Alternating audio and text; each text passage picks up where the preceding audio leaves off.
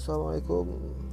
Selamat mendengarkan. Ini adalah ini adalah channel podcast aku. Uh, Iqbal namaku Iqbal. Aku dari Medan. Aku pengen ngebahas soal Medan-Medan aja ya ini. Soal uh, movement uh, pergerakan indie band-band indie atau uh, band-band Medan lah. Nggak usah band indie band-band Medan. Tentang uh, perbedaan dulu dan sekarang. Gimana tentang uh, penikmatnya animo penikmat tentang uh, gimana tentang pokoknya seputar-seputar Medan lah band-band mungkin atau politik ya masuk. Ya insya Allah lah kalau masuk politik politik anjing. SPR tuh. Hmm, aku sedikit mau cerita tentang awal aku cerita awal aku bisa hmm, awal aku masuk di dunia gigs itu sekitar tahun 2009an kayaknya ya. Eh 2009 kayaknya tuh. Gigs yang pertama kali aku datengin itu adalah event namanya itu ada noise noise nya gitu. Pokoknya yang main tuh cranium uh, MGM emosi bangsa Jorbotus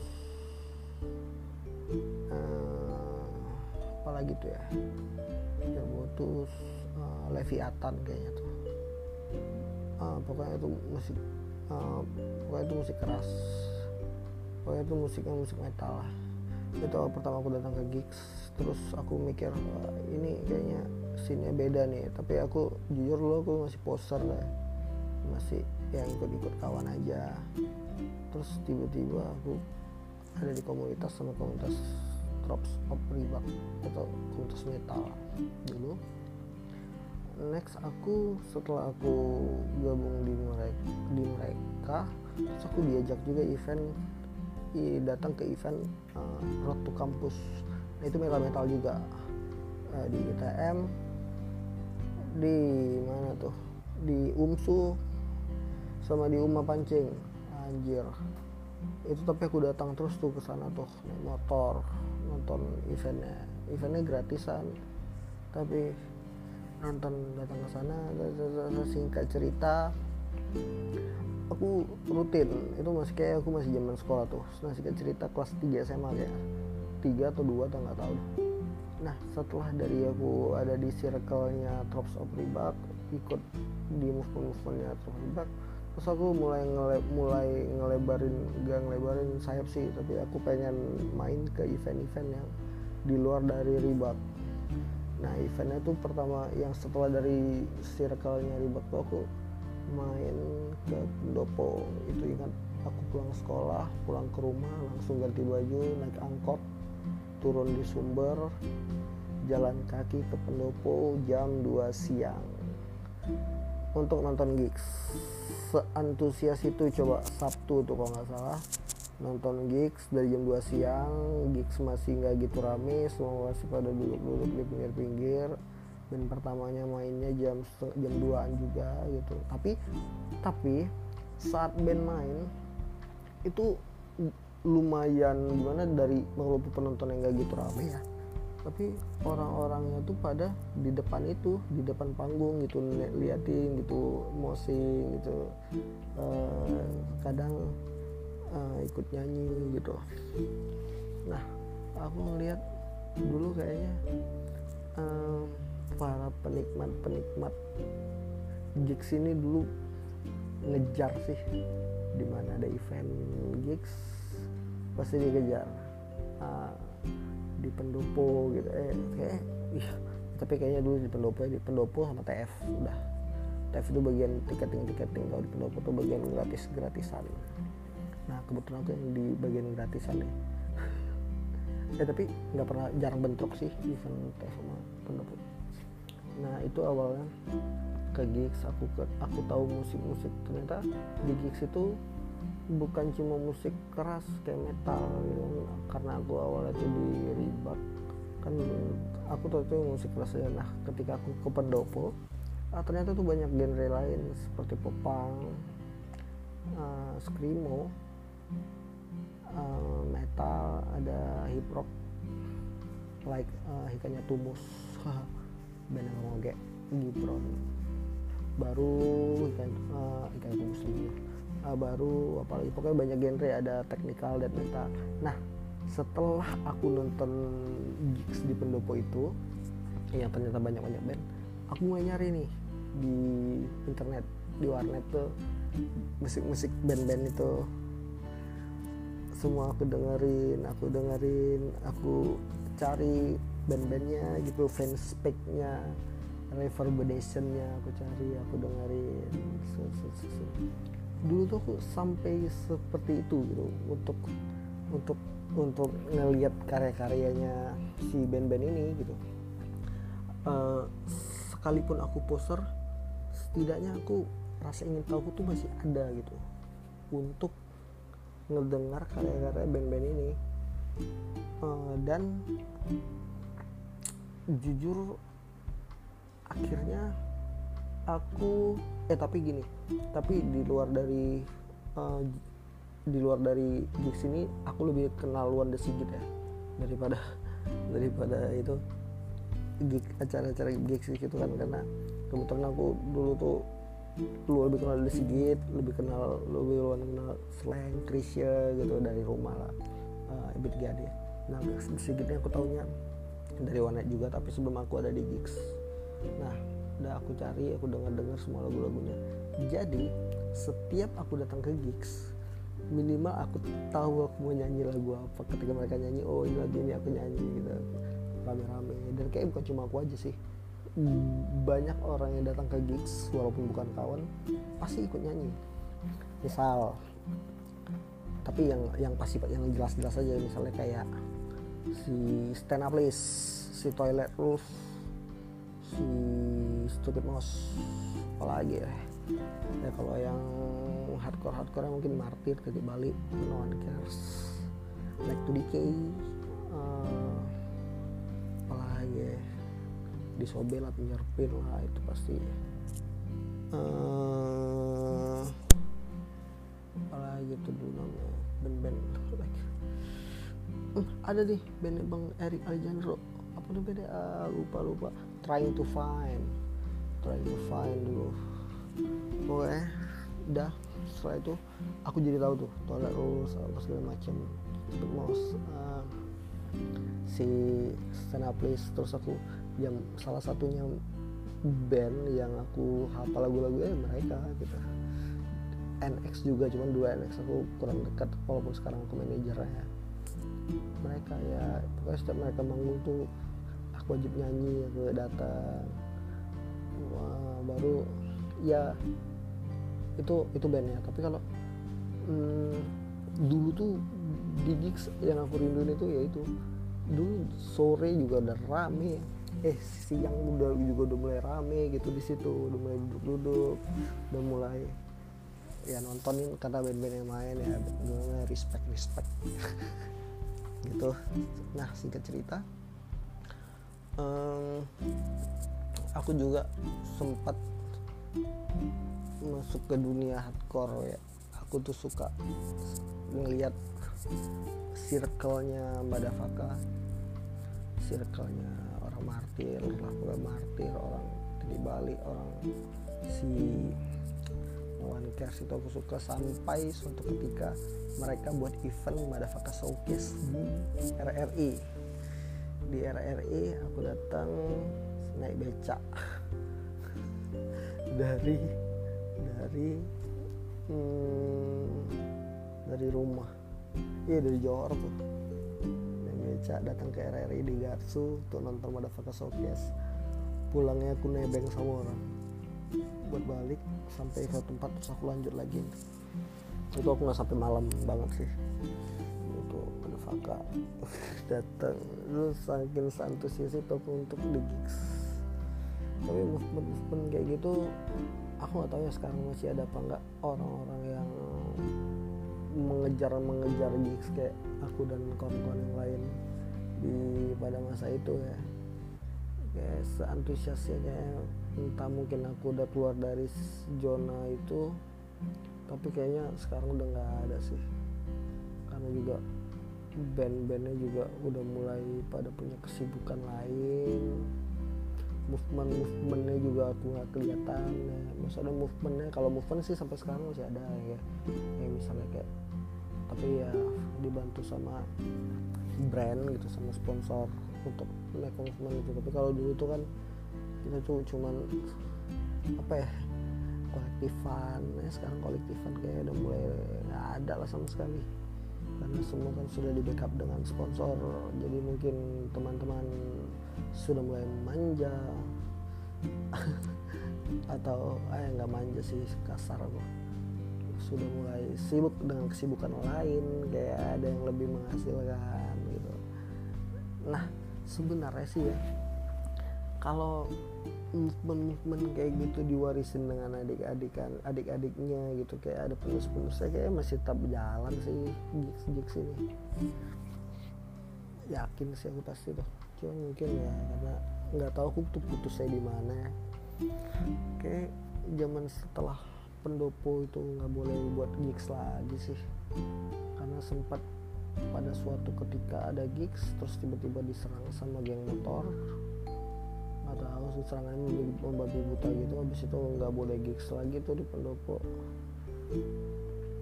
Udah deh habis itu redup kegiatan-kegiatan gigsnya di pendopo terus lanjutnya tinggal di TF nah zaman di TF itu hmm, apa ya dulu sering buat event tuh what is ya. What is terus juga orang Medan Hardcore Fest itu ada namanya di daerah bukan Madafaka Madafaka. Ada tuh di daerah Puri tuh. Orang-orang abang-abang naik tuh di yang buat. Itu juga oh itu Medan Hardcore Fest ya itu di TF setelah itu uh, gigs jadi setelah pokoknya setelah zaman itu uh, ada maksudnya nggak ada penerusnya sih. Ada tapi uh, abang-abang ini lebih ke buat ya circle-circle kecil aja. Nggak nggak kecil tapi maksudnya circle-nya mereka kayak Madafaka kayak sekarang masih masih buat event setahu aku tuh kayak di 74 uh, masih buat event yang benar event gigs ya itu nggak pakai sponsor. Uh, itu Madafaka tuh kayak sekarang masih. Terus siapa lagi? Pitu Cafe mas Pitu Cafe juga tuh tempat Pitu Cafe itu juga dulu kalau boleh kalau boleh cerita dikit Pitu Cafe itu adalah dulu tempat ruang ruang karya cipta kreasi ruang cipta eh, ruang karya cipta kreasi. Ruang kreasi cipta karya. Nah, itu pokoknya di Sunggal. Itu juga wadah yang dulunya tuh rame kali selalu rame. Dulu tuh mau genre apa pun main di satu event rame-rame semua keringat-keringat sampai buka baju. Dulu event aku ngeliat foto-foto di Facebook tuh masih ada. Itu juga dulu gila. Nah sekarang kayaknya sekarang nggak tahu masih ada apa enggak uh, semoga masih ada semoga masih rutin amin.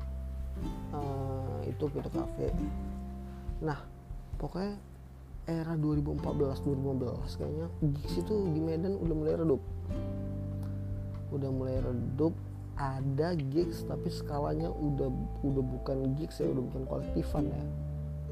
Udah lebih sponsorship eventnya itu lebih sponsorship lebih ke brand lebih ke pokoknya sponsor lah. Eventnya itu uh, iya pokoknya setelah itu gitu. Dan gigsnya tapi masih ada. Tapi itu lebih ke pinggir itu lebih ke Marelan. Ya Pitu KP dulu pernah terdengar aku. Terus juga di Tanjung Merawa dan di Amplas. Nah aku kata setelah event gigs ini ada di arah-arah pinggir itu ada beberapa tempat yang pas aku datengin karena kebetulan dulu ada martir main tuh di daerah Amplas aku ngeliat harga tiketnya itu sekitar 35 ribu. Tapi band-bandnya tuh dibayar tuh cuma 300 500 ribu lah paling mahal ada yang 200 ini eh the fuck ini penontonnya rame. Harga tiket 35 ribu band-bandnya dibayar segitu ini tai ini pikir aku. Terus gue mikir ya kayak gini-gini nih buat mati nih buat mati gigs nih. Maksudnya kenapa terlalu ngambil untung segitu? Ya di satu sisi nggak salah mungkin mereka berbisnis. Di satu sisi kenapa mereka bisa bayar band segitu? Cuma bayar 300 500 sementara harga tiketnya segitu. Dan satu sisi lagi ini band-band kenapa mau dibayar segini sementara tuh harga tiketnya 35 ribu. Hitung 10 orang aja udah 350 ribu. Sementara ketika kau manggung sementara band-band ini manggung yang di depan itu bukan 10 orang. Rame ratusan. Tapi band-band ini kenapa? Entah karena mereka tuh pengen manggung aja. Ya itulah band-band dulu tuh. Kayak gitu band-band dulu tuh. Ya aku nggak peduli mau uh, bayaran itu nggak terlalu gimana gimana yang penting ketika mereka manggung penontonnya nyanyi ya. Itu udah udah suatu nilai plus sama mereka. Pokoknya ketika mereka manggung di gigs di bar 300 juga. Yang penting penonton nyanyi mereka udah puas. Tuh kalau band-band dulu tuh ya begitu mindsetnya. Tapi ya bagi aku yang nggak cocok aja sih. Dengan harga tiket segitu mereka dibayar cuma segitu. Nah akhir-akhirnya saat ini sih akhir-akhirnya kan gigs terus makin redup red, hancur tuh yang gigs gigs yang 35 ribu buat tiket mahal sementara uh, band-band di segitu terakhir kalah sama ditimpa sama brand sama, korp, sama misalnya kayak ada produk yang bisa ngedatangi band-band tapi acaranya gratis gitu. Yang terakhir kan gigisnya mati. Kenapa? Karena di karena mereka tuh terlalu uh, anak anak panitianya itu mikir uh, terlalu serakah sih terlalu apa ya pengen deh haji loh bahasa Medannya kenapa mereka bisa buat harga tiket semahal itu? Sementara terakhir kan redup sendiri dibantai sama uh, korporasi.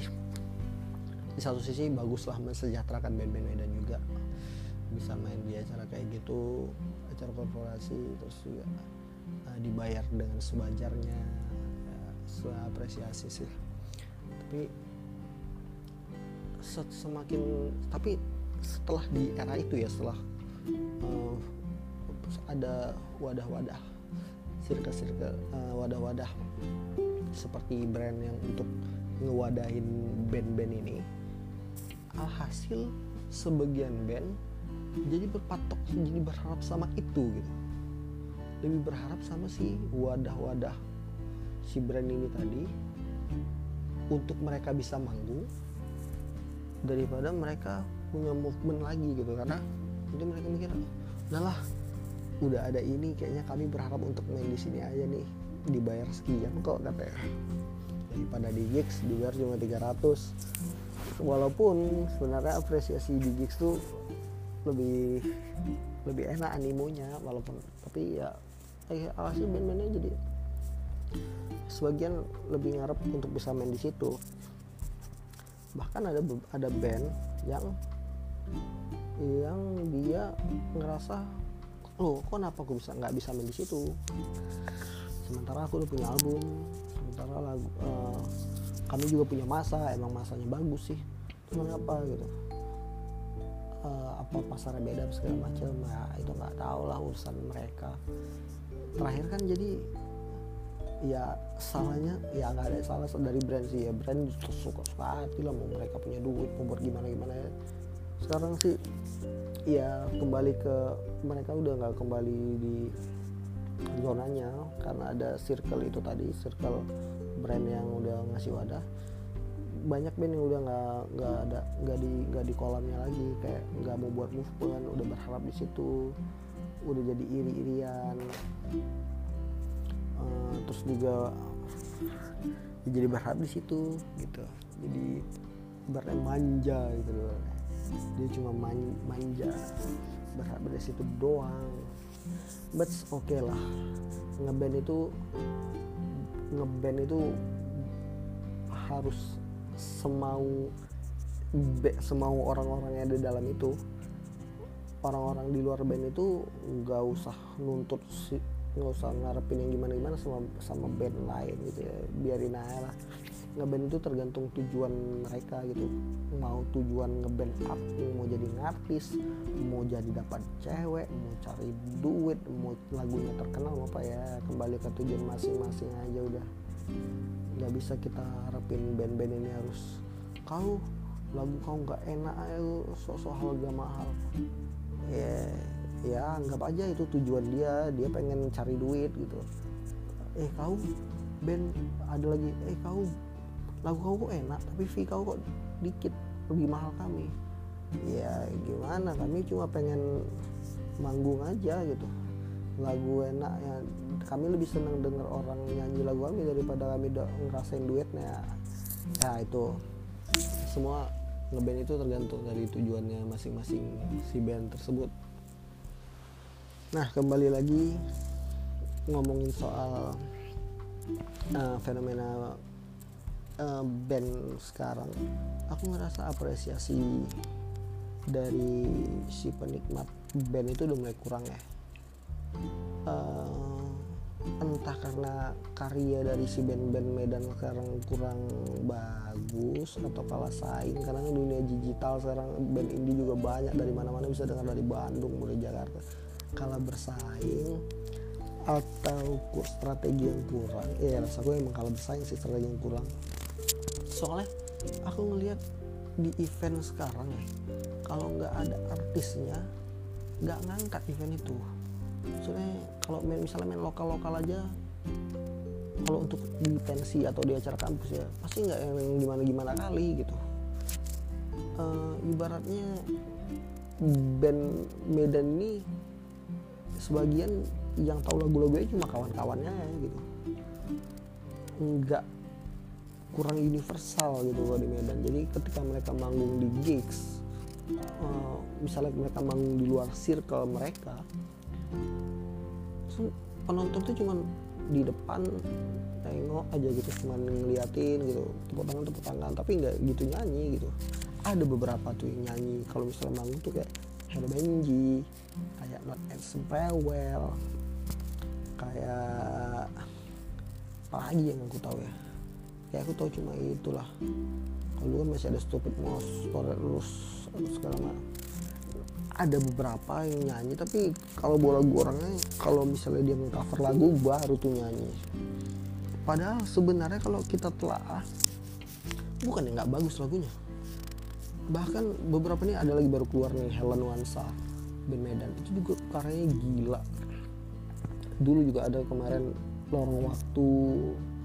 Itu juga karya gokil tuh aku dengar juga materinya bagus. Gimana salahnya?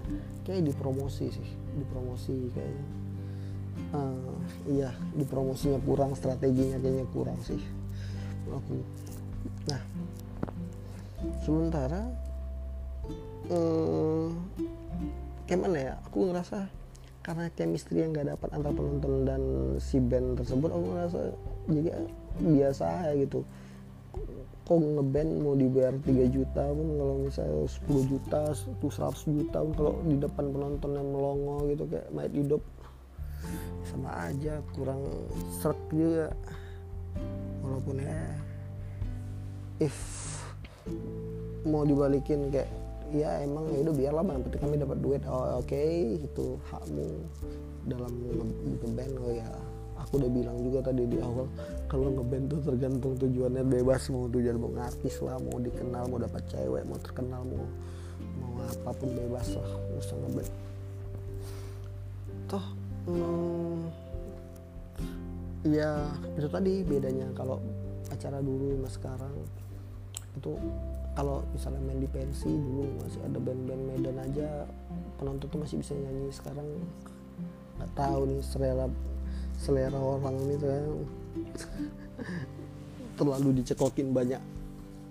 Terlalu karena teknologi ini jadi banyak referensi musik yang masuk secara membabi buta dari Jawa.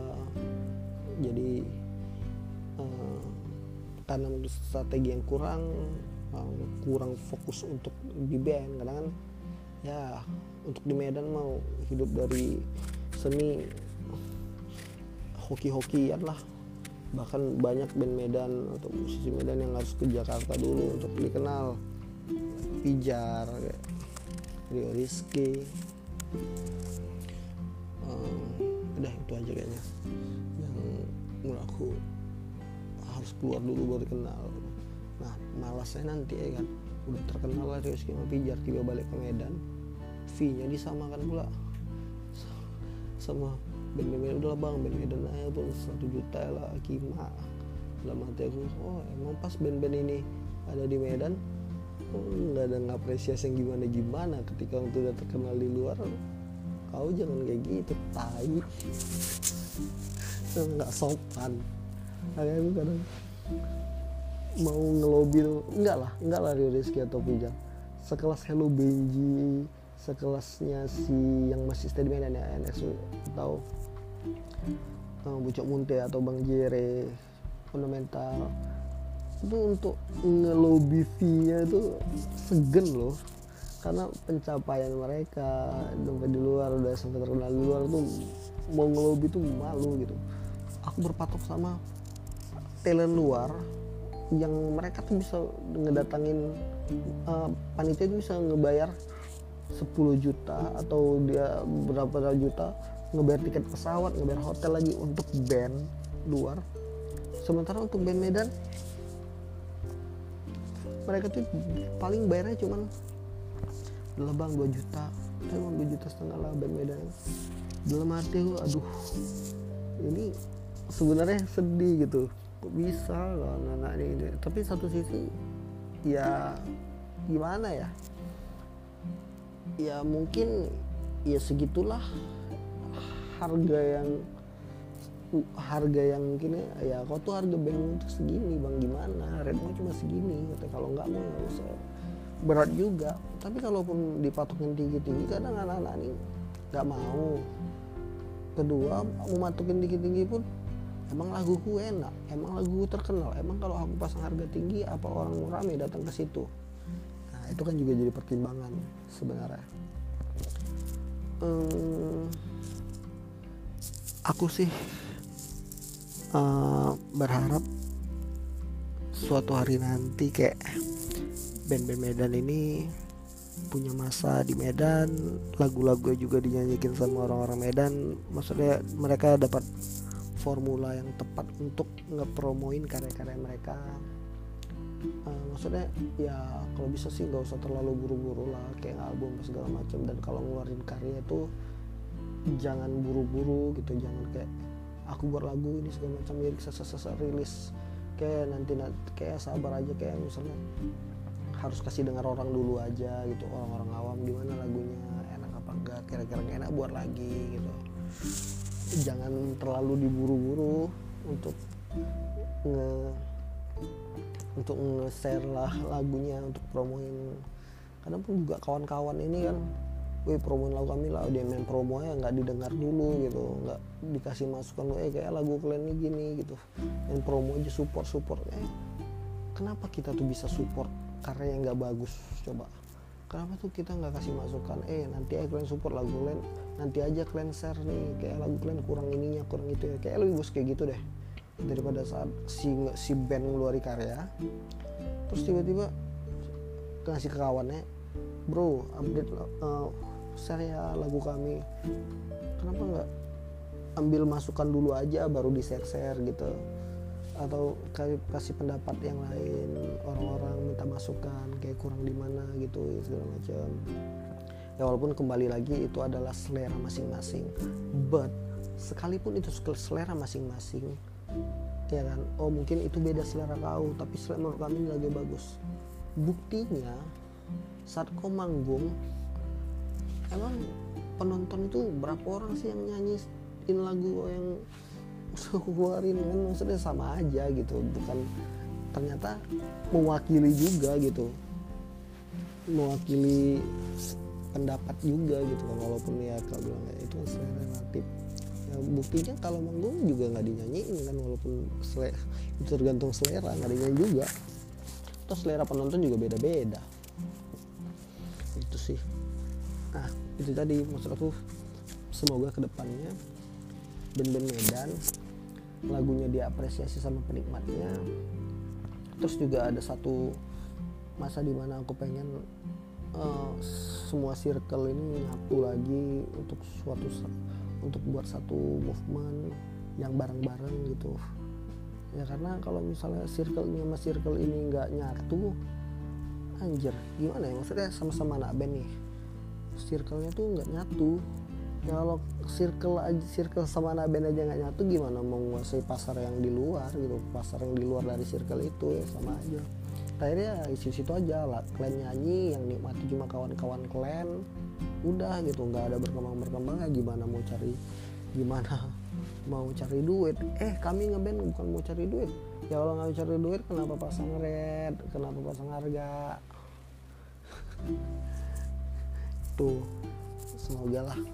Maksudnya uh, circle dibaikin semua circle sama circle ini bisa suatu saat bisa buat event besar mungkin dari siang atau dari pagi gitu bareng-bareng semua band dikasih kesempatan 30 menit ke atas lah untuk perform.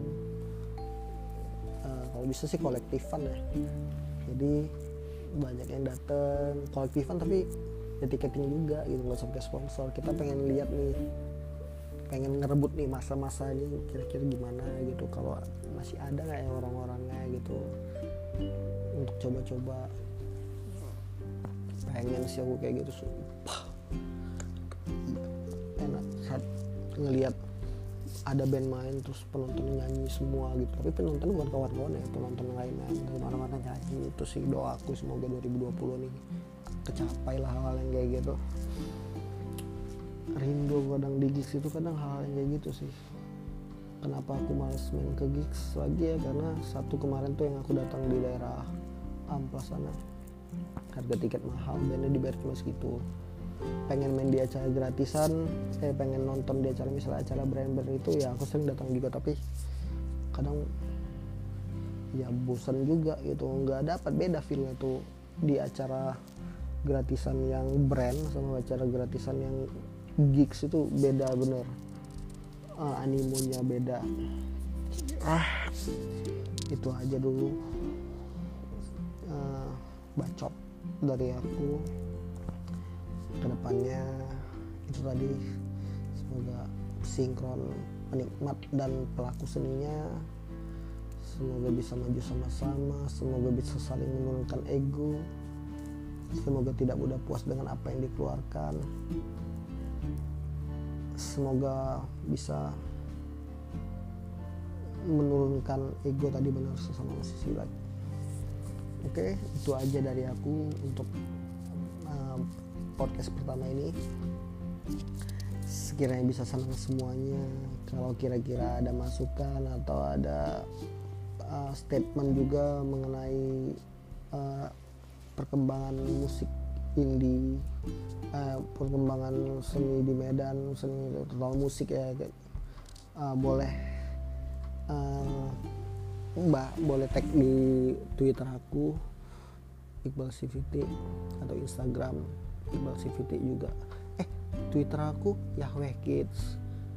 Instagram aku Iqbal CVT maksudnya biar kita bisa sharing sharing gitu tentang kalau uh, kalau kalau kalian punya statement juga uh, aku welcome sih. Karena ya sebenarnya kan pendapat orang beda-beda aku cuma pengen keluar isi kepalaku aja. Kalau di kepala aku tuh ya udah itu. Kalau punya statement lain yang ternyata nggak sama sama aku ya ya udah. Itu hakmu. Mungkin kalau kita bisa satuin alhamdulillah kalau bisa kita satuin wasyukurillah eh, oke itu aja dulu dari aku. Maju terus pergerakan seni di Medan. Peace